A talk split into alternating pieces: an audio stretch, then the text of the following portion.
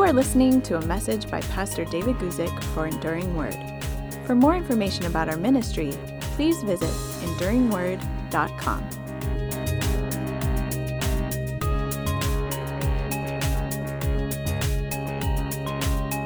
As you can tell, I am not in my home studio. Uh, neither am I away from home. I'm right here uh, in Santa Barbara, the city where I live. But we've had internet outages at my home. Very boring things to talk about. Very frustrating, but very boring. And so I thought, why not try this and do this remotely with you all? Now, here's the problem. The last time I tried this from this very parking lot uh, where I get a good 5G signal, the last time I tried this, my camera overheated and everything went kablooey.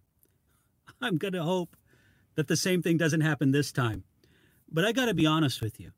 I'm really thinking about, I'm really wondering what possibly could go wrong with this uh, live uh, question and answer time on today, October the 6th, 2022. There's a lot of things that could go wrong. There could be maintenance workers around me who get very loud. There could be people coming up in this very public parking lot where I'm at and interrupting. Uh, it's potential that the camera could overheat again. I, I don't know. We're going to find out together what possibly could go wrong with us today and we're going to hope that it doesn't. But I tell you, the many, many frustrations I've had, and my staff can tell you how frustrated people on our team, my wife can tell you how frustrated I've been with so many of the technical problems involved with us doing these YouTube lives. I, I get back to the whole situation of just trying to be persistent and just trying to power through the difficulties. These are things that we have to do really in any station of life that we find ourselves. And so that's what I'm trying to do here for you now. So I'm going to try to rearrange a few things here as I take a look at the camera and try to figure out exactly how I'd like things to look. Maybe I'm going to move things just a little bit to the middle here, move the camera a little bit more to the middle, and get that steering wheel a little bit more out of the way raise up just a little bit. Maybe that's a little bit better framing for our time together. Okay, now our normal pattern here on a Thursday afternoon, and I do want to say uh, I apologize for not being with you the last couple of weeks, but I do want to thank the two excellent friends of mine. They're on the board of Enduring Word who filled in to me. The first week I was gone, we were on a wonderful vacation in Mexico. Uh, we went scuba diving down south of Cancun near Cozumel. We had such a wonderful time, my wife and I, scuba diving. We really enjoyed learning how to do that. So uh, that was the first week I was gone. My good friend, Pastor Lance Ralston, filled in with me. And then the second week, another guy who's on the board of our organization, Enduring Word, Chuck Musselwhite, filled in with me. Now, the second week I was gone, again, I don't mean to get too much into these things because you may or may not have any interest. But the second week I was gone, it was because we had some immigration problems having to do with my wife's Swedish passport and not having her US passport. It was complicated. It would be boring to explain the whole thing for you. But I sure thought I was going to be back home for last week's broadcast, but I was not. We were delayed in Mexico for another couple days. So here I am with you today. Technical problems, I don't know. Uh, maybe our team could let me know Devin, Andrea, let me know if it's coming out good because I've got no idea and I can't really get any metrics the way we're going right now. And um, I'm just going to begin with our lead question for today.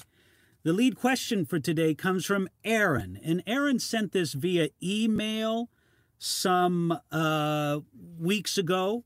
And uh, you know, we we store these questions up, and we get back to them when we can. So here's Aaron's question from several weeks ago. And listen, I love this question, not just for the question itself, but for the way it thinks behind the question. Okay. So we're just titling this Will Jesus return with angels or saints? Here's Aaron's question. Referring to Revelation chapter 19, verse 14, why do some Bible teachers think that the church are those who come with Jesus on white horses? It says armies. If I use the Bible to reference the Bible, it speaks of angels or hosts of heaven that do battle. Even Jesus refers these legions of angels who could fight for him. In the Old Testament, they're referred to as well. What makes many pastors so very assured that it's us riding those white horses? Now, let me say, Aaron, I'm going to get to your question in just a moment, but I love the whole premise of your question. And here's the whole premise. Here's the whole thinking that goes behind your question. It basically is saying, says who? You, you hear things that pastors say, you hear things that preachers or Bible teachers say. And, and, listen, we want to be as that pattern is in the book of Acts, chapter 14, I believe it is, where Paul was among the Bereans and they were more noble. Maybe it's chapter 17. Um, they, they were more noble, the Bereans were, because they searched the scriptures daily to see if these things were so. And so, Aaron, I think it's wonderful to ask those questions. Hey, pastors say, I've heard preachers say that when Jesus returns, the armies that come with him are going to be the armies of the saints, of God's people. Says who? Because many times when I look in the Bible, it certainly seems that most of the time when it talks about armies associated with God, we're talking about angelic armies we're not talking about, you know what, folks, I, I'm feeling my phone there and it's just pretty warm. I'm a little afraid that we're going to come back. And so I'm going to make a little adjustment here. And as awkward as it may be for this thing, I think I'm just going to hold it so I can hold it a little bit more out of the glare of the windshield. Again, I'm just touching the rear of my phone here now and uh, I don't want it to overheat like I did last time. That was such a discouragement when here I am doing a broadcast from here and it just goes out. Okay, anyway. Says who? We we we say that these um, armies are the returning armies of saints. How do we know they're just not angels? And again, Aaron, I think it's an excellent question. And I would say it's all based pretty much just on Jude now, there's only one chapter to the book of Jude. So, Jude chapter 1, verse 14, and the beginning of verse 15. Now, again, I'm going to read the passage that you referenced to begin with. That's Revelation chapter 19, verse 14, where it says this And the armies in heaven, clothed in fine linen, white and clean, followed him on white horses. Okay, so here we're told about armies in heaven um, returning with Jesus and Aaron's question is great. She hears from pastors all the time talking about the armies are God's people, the saints. How do we know that they're not angelic armies? Well, again, I'm just going to read to you Jude, again, chapter 1, verse 14, and the first bit of verse 15, where it says this Now Enoch, the seventh from Adam, prophesied about these men also, saying, Behold, the Lord comes with ten thousands of his saints to execute judgment on all. Now, did you notice that, Aaron, there? Jude chapter 14, uh, Jude chapter 1, I should say, verse 14 and into verse 15, pretty clearly tells us that Jesus is returning with the armies of his saints to execute vengeance. Now, Aaron, you're absolutely right. Most of the time, when it talks about the hosts of the Lord or heavenly armies. It's talking about angelic armies, but not in this case because Jude, quoting Enoch, and I'm not going to get into the whole thing about the book of Enoch right now, but Jude, quoting Enoch, lets us know that these are armies of his saints. Now, will there also be an- angels involved? Is this also going to be the angelic host? I, I don't have any doubt. Yes, likely so but again, I would just stress that really what we're talking about here are the armies of the saints, according to Jude quoting the book of Enoch. And so that's how we know. So again, I, I just want to stress, Aaron, it's a very good question. It's the kind of question we should be asking. Um, preachers and pastors and Bible teachers all the time say things, and it's fair to ask, well, what? How do we know that? Can you show me that from the scriptures? Or is this just an idea? And it's good to be very clear on the difference between those two. So, again, thank you, Aaron, for that question.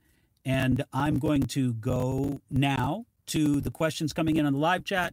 Going to take a look at what's get forward to us from our moderator, Devin. And here we go. Phil, uh, Devin forwards a question from Philip, which says, I appreciate your, your answer on the baptism of the Holy Spirit. My question is if I feel compelled in prayer to ask for the gift of tongues, how am I to interpret that? I'm trying to discern what's me or God. I've been raised a cessationist, so this is all very new to me. Okay, now, Philip, thank you very much for your question. And, Philip, I, I would just say that if you feel prompted or compelled to ask God to give you what the New Testament describes as the gift of tongues, then I think fair enough you should ask God to give you that gift and and believe that a loving father will give you that gift or perhaps later give you that gift because look one thing that we're assured of is that we are not in control of the gifts of the spirit we just can't simply do as we would will as we would want with the gifts and pretend as if God will just do whatever we want him to do with these gifts of the Spirit. It just doesn't work like that. Hold on with me while I see if I can change something here. Get it to where I'm not holding this. Eh, maybe that'll work.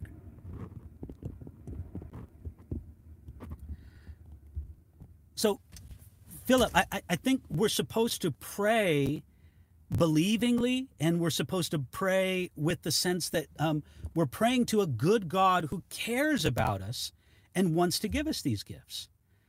Now, Philip, a lot of people would say as well, again, just forgive me while I continue to adjust this camera. I'm trying to get it to where I don't have to hold it, but yet it's not so much in the sun because I don't want it to overheat again. Philip, he, here's kind of the idea is that how practically does someone receive the gift of tongues? I don't think that we should expect that God would force you to speak in another language as if a person were possessed by his spirit. And it's like, well, I didn't know what to do and I just started and I had no control over it. That's not how the gifts of the Spirit operate. The Bible tells us that the spirit of the prophets is subject to the prophets. In other words, that God works with the gifts of the Holy Spirit, not in a way that overwhelms or possesses us, so to speak, but works within our will, within our volition.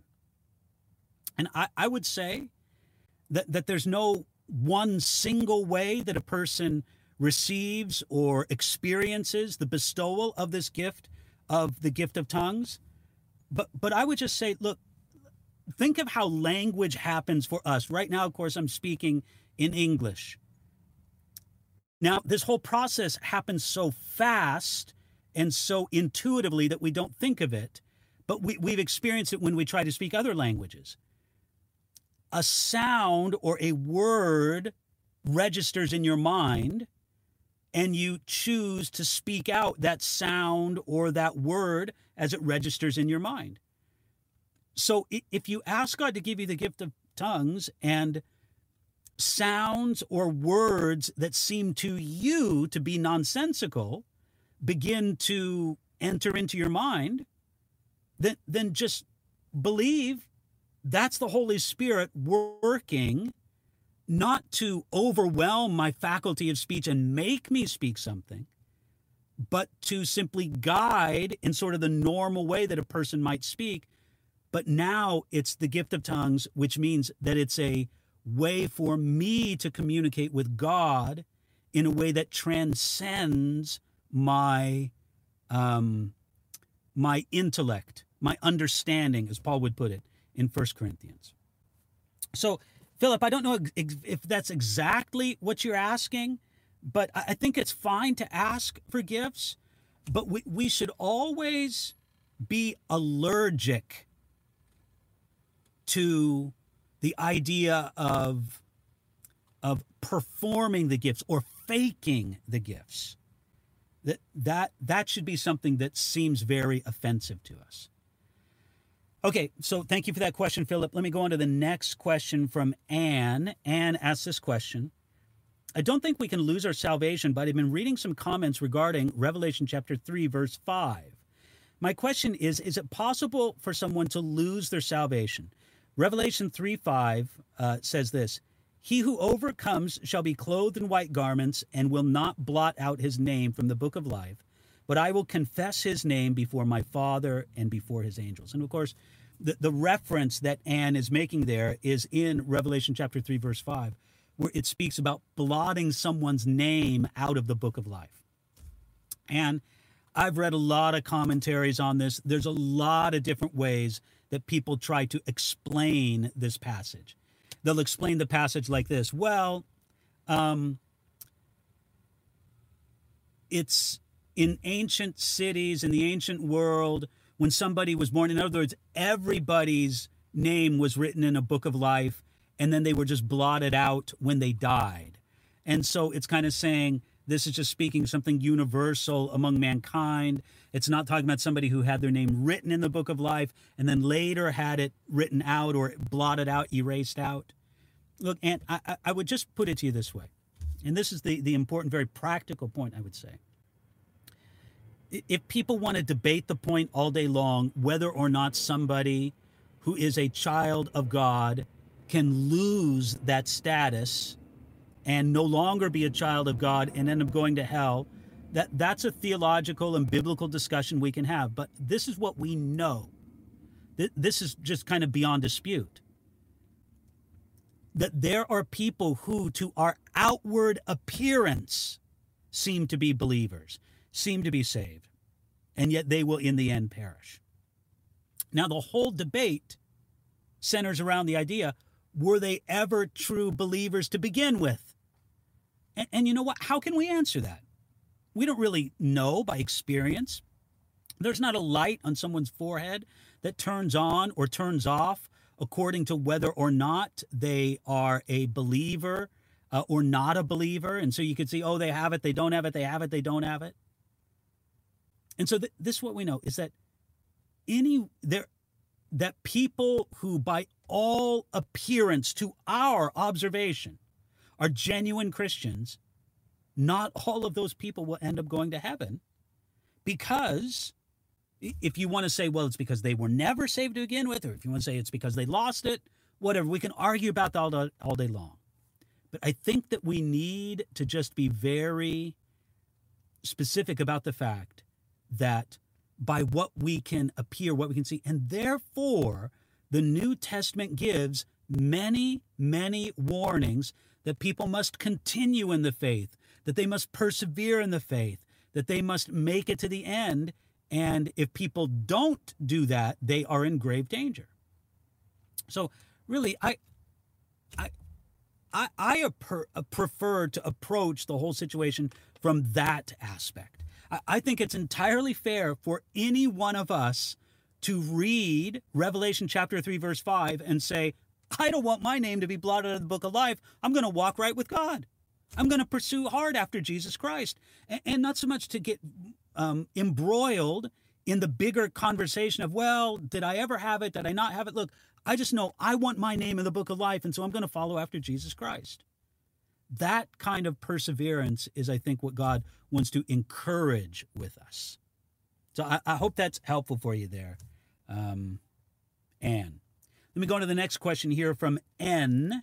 N asks When everything goes wrong all at the same time, can we assume it's a spiritual attack? How do we know when we're going through a spiritual attack? And what a great question. Okay, and, and let me say, I, will give a little look. The many, many problems that we have had and seem to continue to have uh, with our live stream, the technical aspects, the internet. Oh, we've spent hundreds of dollars. We've spent so much time. We've spent so much effort trying to eliminate the bad transmission, the buffering, the season that. And then here I am still, despite all of that. I'm parked in a parking lot and I'm doing this from my car because I think I can get a better cell signal right here than the reliability of my internet connection at home. Isn't that crazy? And so we kind of ask these questions. Well, is this a spiritual attack? Is it just circumstances? And I'm going to give you my take on this, N. I think that it's possible for us to waste a lot of time worrying about whether or not a specific circumstance, a specific adversity, a specific trial, worrying about whether or not that actually comes from God or whether it comes from Satan. Because look, no matter where it came from, Satan wants to use it for his advantage, and God wants to use it for his glory. You can just know that beyond any doubt. So again, so why why trouble yourself? No, sometimes it's obvious. This is from the Lord. This is from the evil one. Sometimes it's obvious, but there are times when it's not obvious. We, we just don't really seem to know very well. Is this coming from the Lord? Is this coming from uh, from Satan? We just don't know. Now, here's what I would insist on is that in some sense it doesn't really matter because no matter what, no matter how it came to us, God wants to use it for his glory and Satan wants to use it for his evil purpose. So just determine to the best of your ability, God helping me, this trial, this difficulty, these adverse circumstances are going to be used to the glory of God and not to the benefit of Satan and his kingdom. All right, I hope that's helpful for you. All right, before I go into the next question, let me just remind everybody here I am in a parking lot in Santa Barbara, California. Actually, this might be technically Goleta. I'm not really sure. It's a place where I can get a good 5G signal. And we are doing this because the internet was out at our home and then it came on but the internet provider said that it might not last. And so we didn't want to take the chance. And I came here. The last time I was in this parking lot doing it, my phone overheated and just all of a sudden the program ended. Let me just say if for some reason that happens, folks, don't worry about it. I'm not injured. A meteor didn't come from the sky and land upon this. It's just having to do with the phone being overheated. I'm going to try to feel the phone right now. Is that, well, it's feeling kind of warm. I think maybe it just gets kind of warm just from doing this, but it's not very warm. Okay, we, we hope. Maybe I should have brought a little fan or something to kind of cool it down. I don't know. There's so many things to think about. Hey, if I have to, I'll start my truck, run a little AC going on, and we'll see what happens with that. Okay, forget about all of that. Here, what we really want to deal with is the questions that you're sending in. And the questions you're sending in are forwarded to me by our moderator, Devin, who does a good job of shutting down weird commentators and weird things that come in on the chat. Thank you very much for that, Devin. Next question comes from our TWR 360 audience. Hey, hello, TWR 360 audience. So pleased that you could join us today. TWR is Trans World Radio, and TWR 360 is their great online presence through which they reach many, many people. Okay, so here we are looking right now at our question from Sandy of our TWR 360 audience. Sandy writes Is there a difference between the infilling and the baptism of the Holy Spirit? Um, Sandy, sometimes is the way that I would express it. There is a filling. Certainly, the baptism of the Holy Spirit is a filling of the Holy Spirit. But baptism really speaks to be um, overwhelmed. It speaks of being um, immersed in something. It's actually, you could quite fairly say, more than just a filling, it's being um, immersed in something. So, with that in mind, um, I do believe that there's different kinds of experiences that people have with the Holy Spirit. sometimes, and this is sort of especially true in the church tradition that I come from, sometimes it's explained in the form of prepositions because there's three different prepositions that the New Testament original language uses to sort of describe our relationship with um, the Holy Spirit. And that is the Holy Spirit being with someone that is in the conviction of sin, the Holy Spirit being in someone, that is when someone is born again and receives the Holy Spirit, and then the Holy Spirit being upon someone. And that is when someone is overflowing with the Holy Spirit. As Jesus said, rivers of living water coming forth from their innermost being. Now, I believe it's possible to make too big of a distinction, to act as if they're entirely different things. And look, I think people have different experiences with the Holy Spirit because the Holy Spirit's a person. He's not a machine. And there can be somewhat uh, different ways that he works in individual lives. What, what I really try to stress with people when we're talking about the filling of the Holy Spirit, the baptism of the Holy Spirit, whatever you want to call it, what I try to stress with people is that we should have an ongoing relationship with the Holy Spirit. It isn't just, hey, when I was born again, I received the Spirit, which is true. You did receive the Spirit when you were born again. There's no doubt about that. But to act as if, hey, I received the Holy Spirit when I was born again, I don't have to think about the Holy Spirit and His work in my life ever again in my entire Christian life. I'm born again now. No, that's not the pattern. The pattern we have from the book of Ephesians is simply to say that we should be constantly being filled with the Holy Spirit. And I really think that that's the attitude that we should have. So um, that's the best way that I can answer that question for you there, Sandy from our TWR audience. Okay, I'm going to go on to the next question. And again, you know, I keep feeling the back of my phone. It's kind of warm. I don't think it's too hot. I don't really want to turn my truck on and get the air conditioning going. I don't know what might happen with the sound system. That might be kind of weird. So let me just say this if for some reason we cut out because of overheating, don't think that something terrible's happened. That's just going to be it for today's program. And we're going to figure out better and better, perhaps, how we can do these live programs uh, remotely from this truck in this place where I live right now. Okay, let me go on to the next question from Polly. Polly asks this question I watched one of your sermons that talked about the Last Supper. You mentioned the bread phrase change in the script. How about the wine script change? Okay, Polly, I, I got to say, I don't really understand what this question about. The bread f- phrase change in the script. Okay, I, I think I understand what you're talking about. When Jesus instituted the, the communion, the Last Supper, at the Last Supper, the night he was betrayed, it was a Passover meal with his disciples.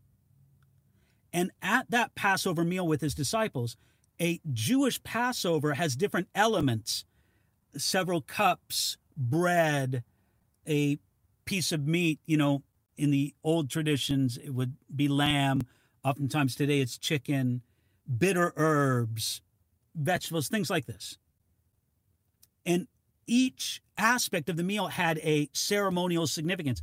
There was a script, a liturgy, uh, I hope I'm pronouncing this, a Haggadah that they would use to go through the meal. This cup represents this, the bread represents this. Now, Jesus went off that script at the Last Supper. No longer was the bread the bread of affliction that his followers um, or that the people of Israel would understand from their Passover ceremonies. Now he said that that blood, that the bread was his body. And it's true for the different cups of wine as well. Now, the reason in my teaching why I did not go through the cups of wine, because Jesus definitely changed the script on the cup of wine as well. Because now the wine was the new covenant in his blood. And so that was a different, definitely a different understanding of what the wine represented in the Jewish Passover liturgy. Okay, now, the reason why I didn't go into that in that particular message is it's not entirely clear which cup of wine Jesus reinterpreted because there's several. I think, again, I'm doing this off the top of my head. Uh, you could look it up to verify it. But I think there's four ceremonial cups of wine given at Passover. Some people think it was the third cup. Some people think it was the fourth cup. You know, there's different ways. And I don't know if we can ever know with certainty. But that's why I didn't go into it in that particular message. But your question did he reinterpret? Did he give a new script for the cup of wine? Absolutely, he did. Because nowhere in the Passover ceremony, liturgy, Haggadah, nowhere in it did it say that that cup of wine was the new covenant in the blood of the Messiah. So, yes, he did give a new script. I, I think that's what you're getting at with your question. So, I'm going to get on the next question, but it just occurs to me here I am in a parking lot. I see some cars coming in and out, and somebody just kind of parked to my side and behind me. And I'm wondering, can they see me in here? And then, and then I'm just thinking, you know, people do this all the time now. What's so unusual about a guy talking to his phone in the cab of his truck? Because people do that all the time with Zoom calls and this and that. So I'm not going to feel self conscious about it because why should I? Instead, I'm going to take a drink of water and get on to our next question. Next question comes from Tim. And Tim asked this question Can we still use oil or anointing oil when praying? I'm not familiar with the purpose of this, and I don't understand why Catholics use holy water, but Protestants don't. Tim, very good question. Thank you for asking that. And I would say that yes, we certainly can use anointing oil. There is at least one specific reference to that in the New Testament, and that's in James chapter 5, where it talks about the elders of the church praying for the sick and anointing them with oil. Now, it is true that in the ancient world, the application of oil was thought to be medicinal in character. So there may be an aspect of what James is saying uh, to simply communicate get that person good medical care. But there's also a very rich idea that comes forth from the Old Testament about anointing with oil. Now, practically speaking, how do you anoint somebody with oil? I, I don't know there is any one way. Look, when kings and priests were anointed in the Old Testament, a, a big bunch of oil was actually poured upon their head. We're not usually doing that on the prayer team at church services today. What I normally do when I anoint someone with oil is I will just dab a little bit on my thumb and I will just um, make a motion on their forehead. Sometimes I'll make a cross on their forehead. Now, I'm not trying to, oh, it's a sign of the cross, it's a magic. No, I'm just applying oil to them. That's what oil is. And why not put it in a cross? Why not have it something that at least refers to or speaks to the, um, the work of Jesus on the cross for us? And, and then I pray and I do it because that picture is so rich in the Bible. It's obedient to what some biblical passages say. And oil is emblematic throughout the scriptures of the presence and the work of the Holy Spirit. It is very important that we don't get superstitious about anointing with oil. It's very important that we don't think that there's something magical about a certain kind of oil. In a couple of weeks, I'm going to be in Israel. And when you go to Israel, in all the shops and stuff, you can get oil from the Holy Land, anointing oil from the olive oil from the Holy Land. Sometimes put in a nice little glass flask or, you know, container, sometimes in an olive wood container. Look, folks, if you want to do that, that's fine. That's great. It's kind of a nice sentimental thing. But it's not like there's any magic or power in that. We, we need to avoid superstition, but we need to carry out the obedience of faith as it's described in the Bible.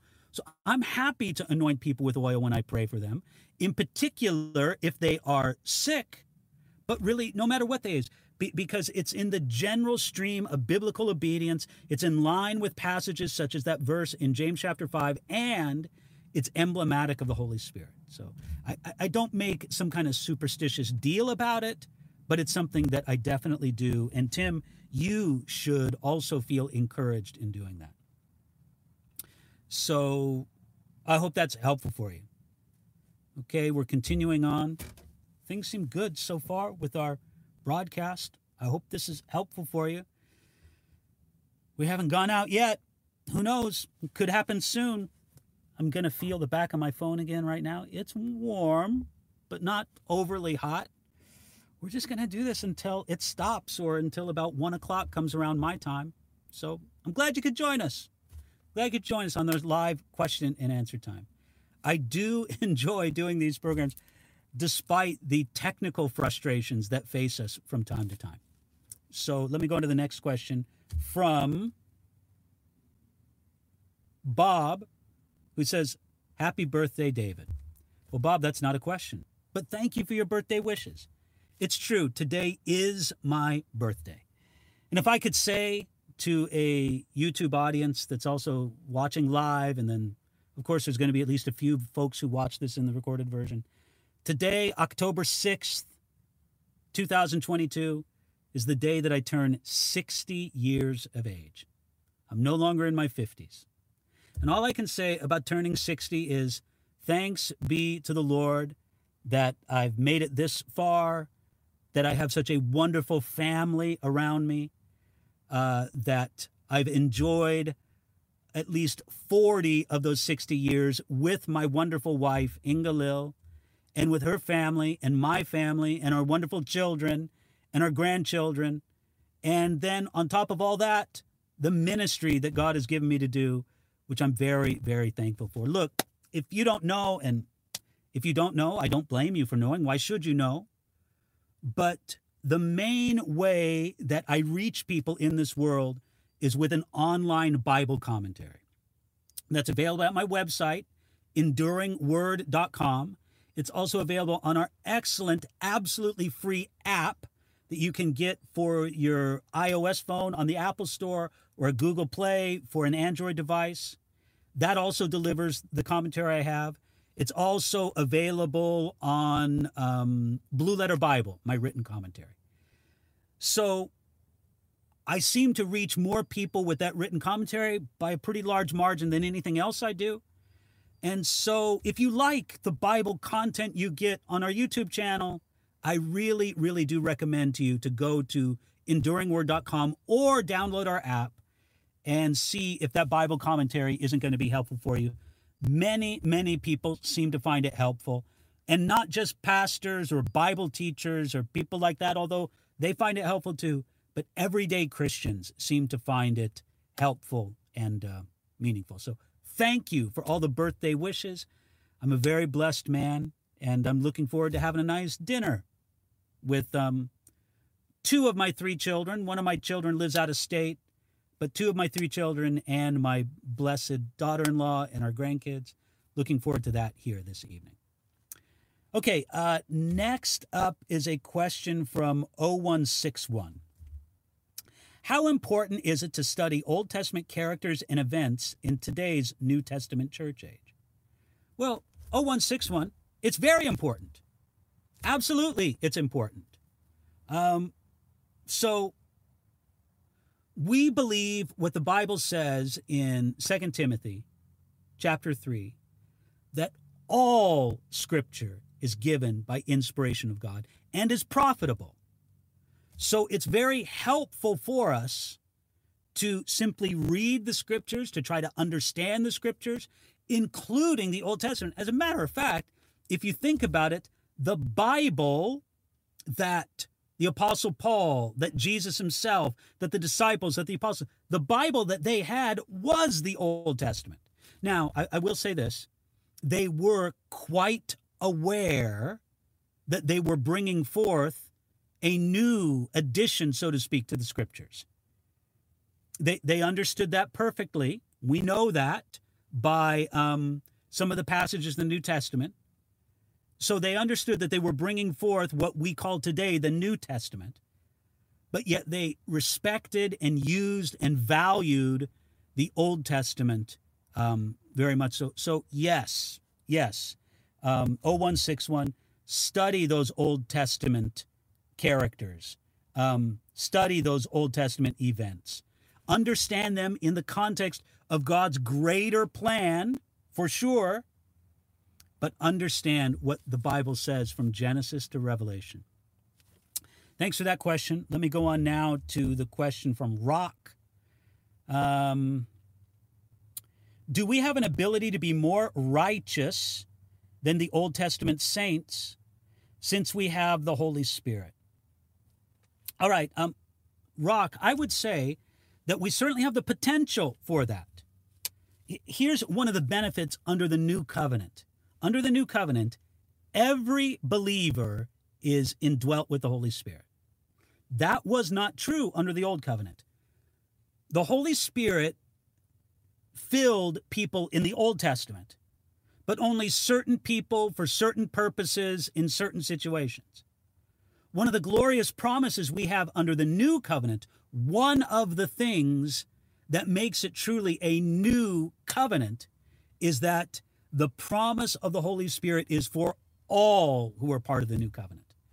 As Peter quoted, your men servants and your maid servants, your old men and young men, it's it's for everybody who belongs to the new covenant is promised this indwelling Holy Spirit.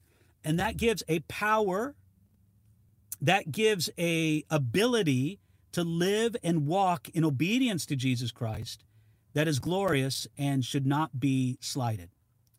So, yes, uh, we have the potential to live godlier, holier lives than the normal Old Testament saint did because of the indwelling of the Holy Spirit within us. Next question comes from Anne. Anne asks, Do you think there will be a rapture and Christians won't suffer the great tribulation, or will it occur after? Studying 1 John 2.28, someone mentioned that we can't shrink in shame if it happens before. Um, 1 John 2.28 says, And now, little children, abide in him, that when he appears, you may, may have confidence and not be ashamed before him at his coming.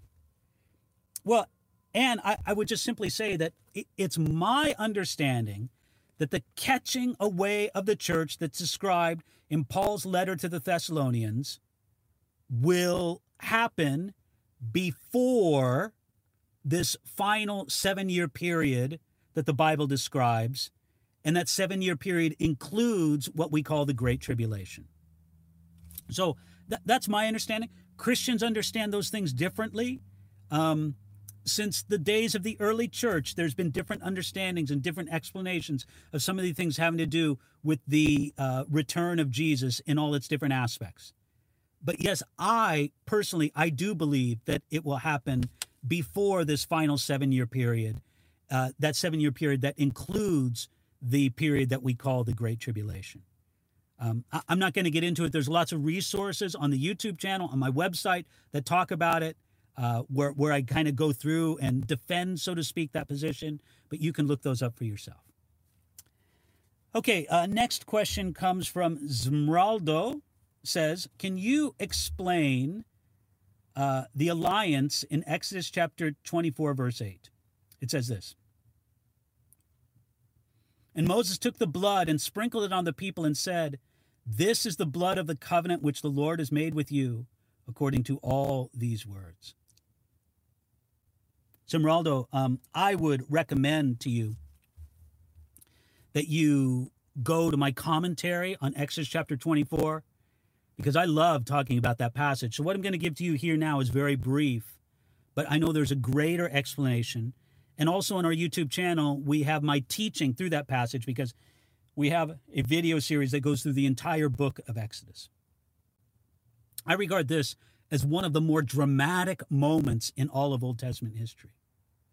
We're at Mount Sinai when God's people made a covenant with the Lord through the mediation of Moses. And when they agreed to God's terms of the covenant, then Moses took sacrificial blood and he sprinkled it upon the people. Now, of course, there's a vast crowd present not everybody, but I just I just think of the people who receive the actual. I, I think of somebody receiving blood drops on their face from the sacrifice. And in the midst of that, saying, This is the blood of the covenant. God's going to hold you to this covenant. The blood of sacrifice demonstrates it.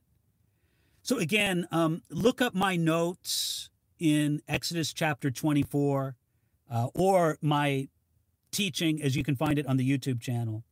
That, that's really how I would express it there. It, it is an important and dramatic moment. Covenant in the Bible is normally sealed by the shedding of blood.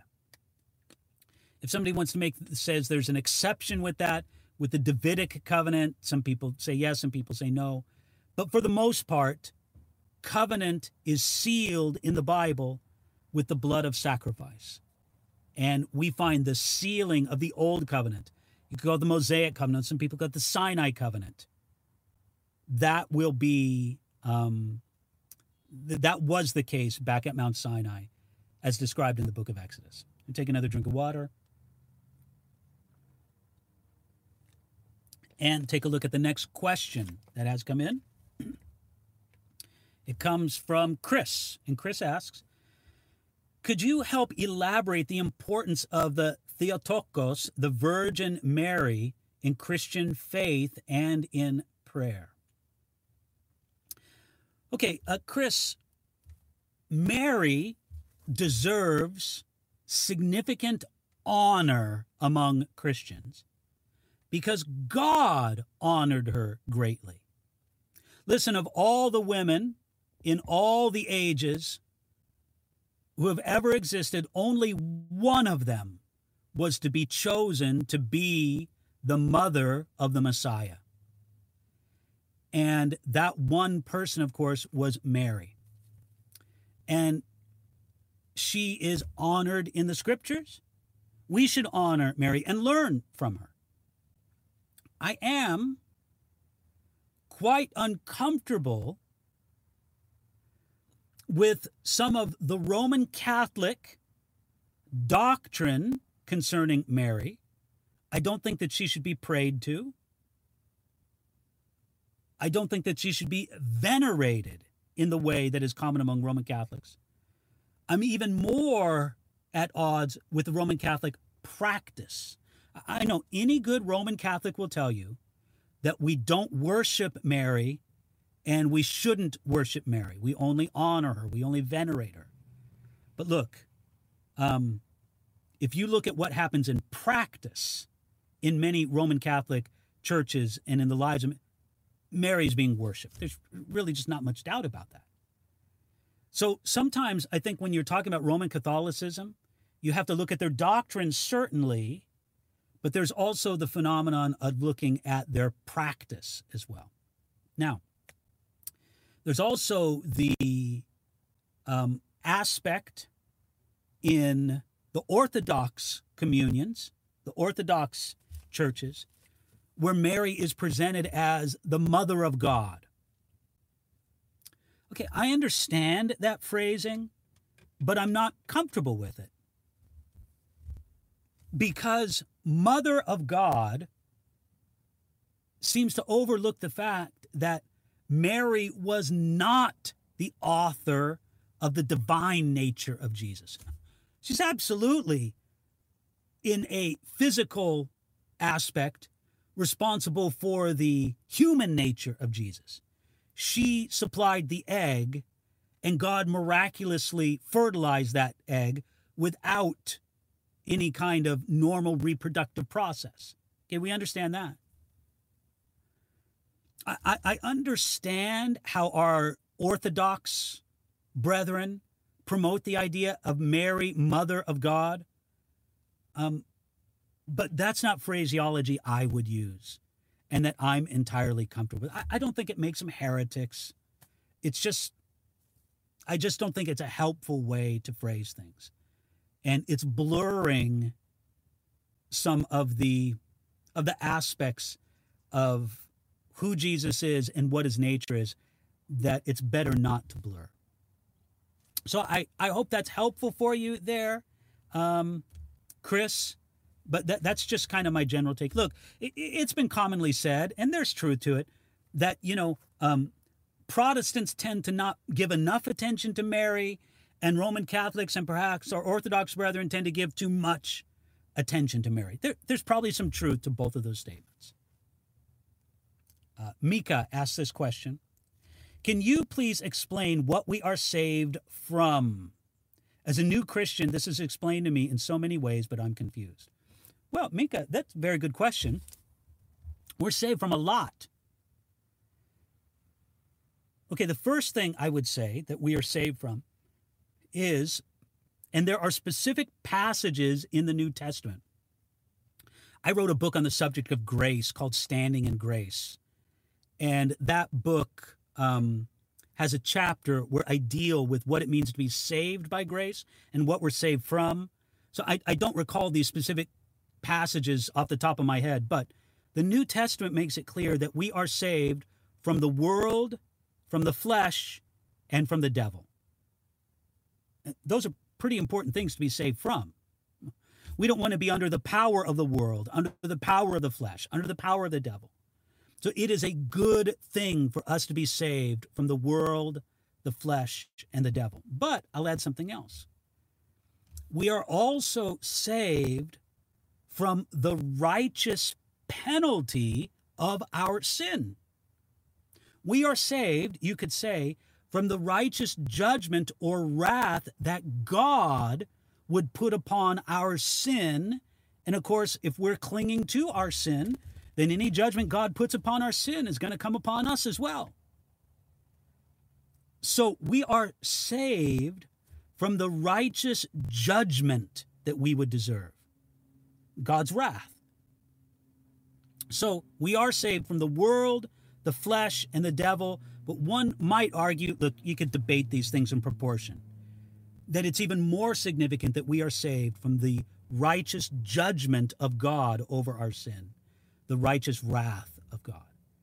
Um, so I hope that's helpful for you, but it is helpful and meaningful for us as believers to consider what we are saved from. All right, everybody, I can't believe it. We're still online. We're going to be going until the top of the hour, and there's been no significant interruption that I could tell. I'm feeling the back of my phone. Oh, it's warm. If for some reason we just blank out, I'm going to be very pleased that we got 52 and a half minutes in. And uh, hopefully, we'll make it all the way to the end without the phone overheating, without some unexpected interruption coming, without a SWAT team coming and assaulting the parking lot. I really don't know. Okay, let me continue on here with the next question coming from Carolyn. Carolyn asks this question When the Apostle Paul, ta- Paul told Titus the standard of choosing leaders, was that standard just for churches then, or did it cut across to our time? Caroline, uh, I think it's very much for our time. The principles that Paul spoke of, these principles of the kind of character that a man should have in leadership, uh, these are things that are important as number one, a, a grid by which to evaluate potential elders, pastors, overseers in the church. Um, but not only that, it should be also sort of an aspirational list. It, it, it's things that God is defining. This is what godly character looks like. So, Caroline, I want you to understand that there is a sense in which that is a list for every man or woman of God. Even those who will never be in some kind of church leadership, they won't be elders. They won't be pastors. They won't be overseers. Okay, fine. But this is God's declaration of what good, solid character looks like. And so it should be of interest to each one of us. So that list is very much for today. I, I don't think that it's a list that requires perfection. Um, now, obviously, if there's a glaring inconsistency, it needs to be dealt with, and, and nobody should should ignore it. But it, it's it's a guideline to measure candidates, and it's a list to challenge existing leaders on. And, and, of course, if somebody falls significantly enough outside of the description of that, then they should never be a leader, an elder, a pastor, an overseer, or or perhaps um, they should uh, step away from their post. Uh, it, it's a list to take seriously. Okay, let me go on to the next question from MK. What will happen to the people that are saved during the tribulation? Well, MK, um, I'll give you my understanding of this. First of all, many, many of them will be martyred. I think that's just a biblical truth. Many, many of them will be martyred.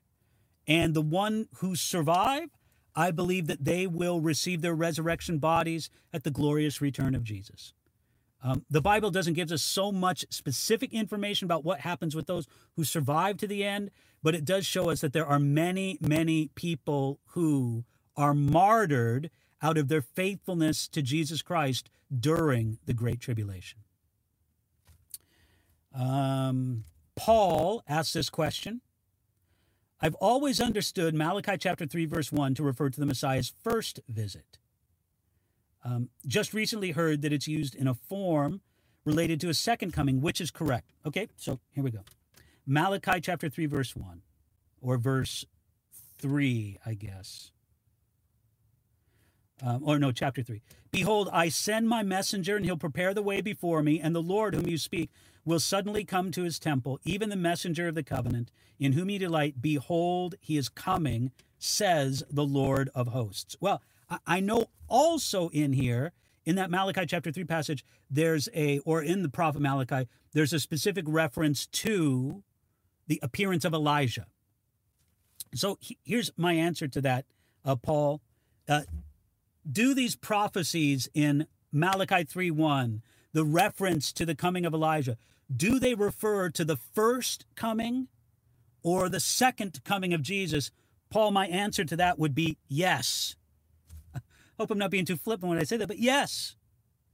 And Jesus specifically spoke to that.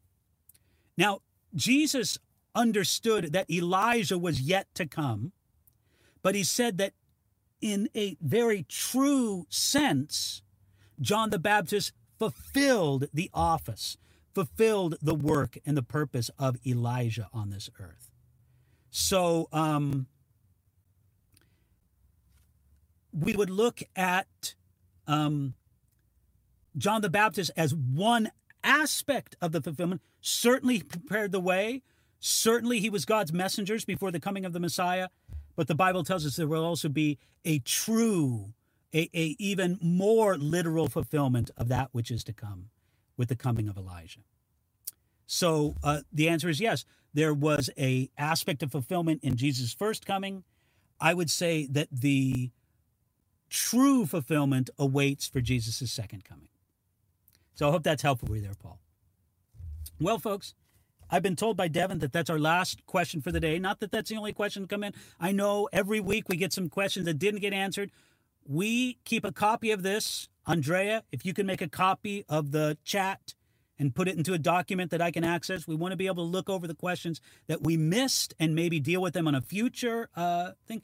If you get into the Q&A earlier, you got a better chance of getting your question answered. But I do want to say thank you so much to our audience today. Thank you for the very warm birthday wishes. Maybe next week I'll be doing it from my home studio. Maybe I'll be in this parking lot again because it seemed to go pretty good. Uh, even though I don't have access to my PowerPoint and to other displays and as good as lighting, but at least we got to spend an uninterrupted hour together talking about the Bible and the Christian life. Thank you for the very warm birthday wishes.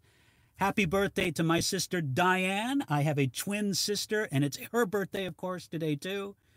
And uh, very grateful for you, Diane, and for the milestone that we've reached together. So, God bless you all. Thank you so much for joining us. And I'm very pleased that you could make it together with us. God willing, and if we live, we will be together with you next Thursday at the same time.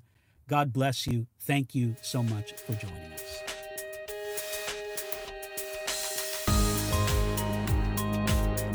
You've been listening to a message by Pastor David Guzik for Enduring Word.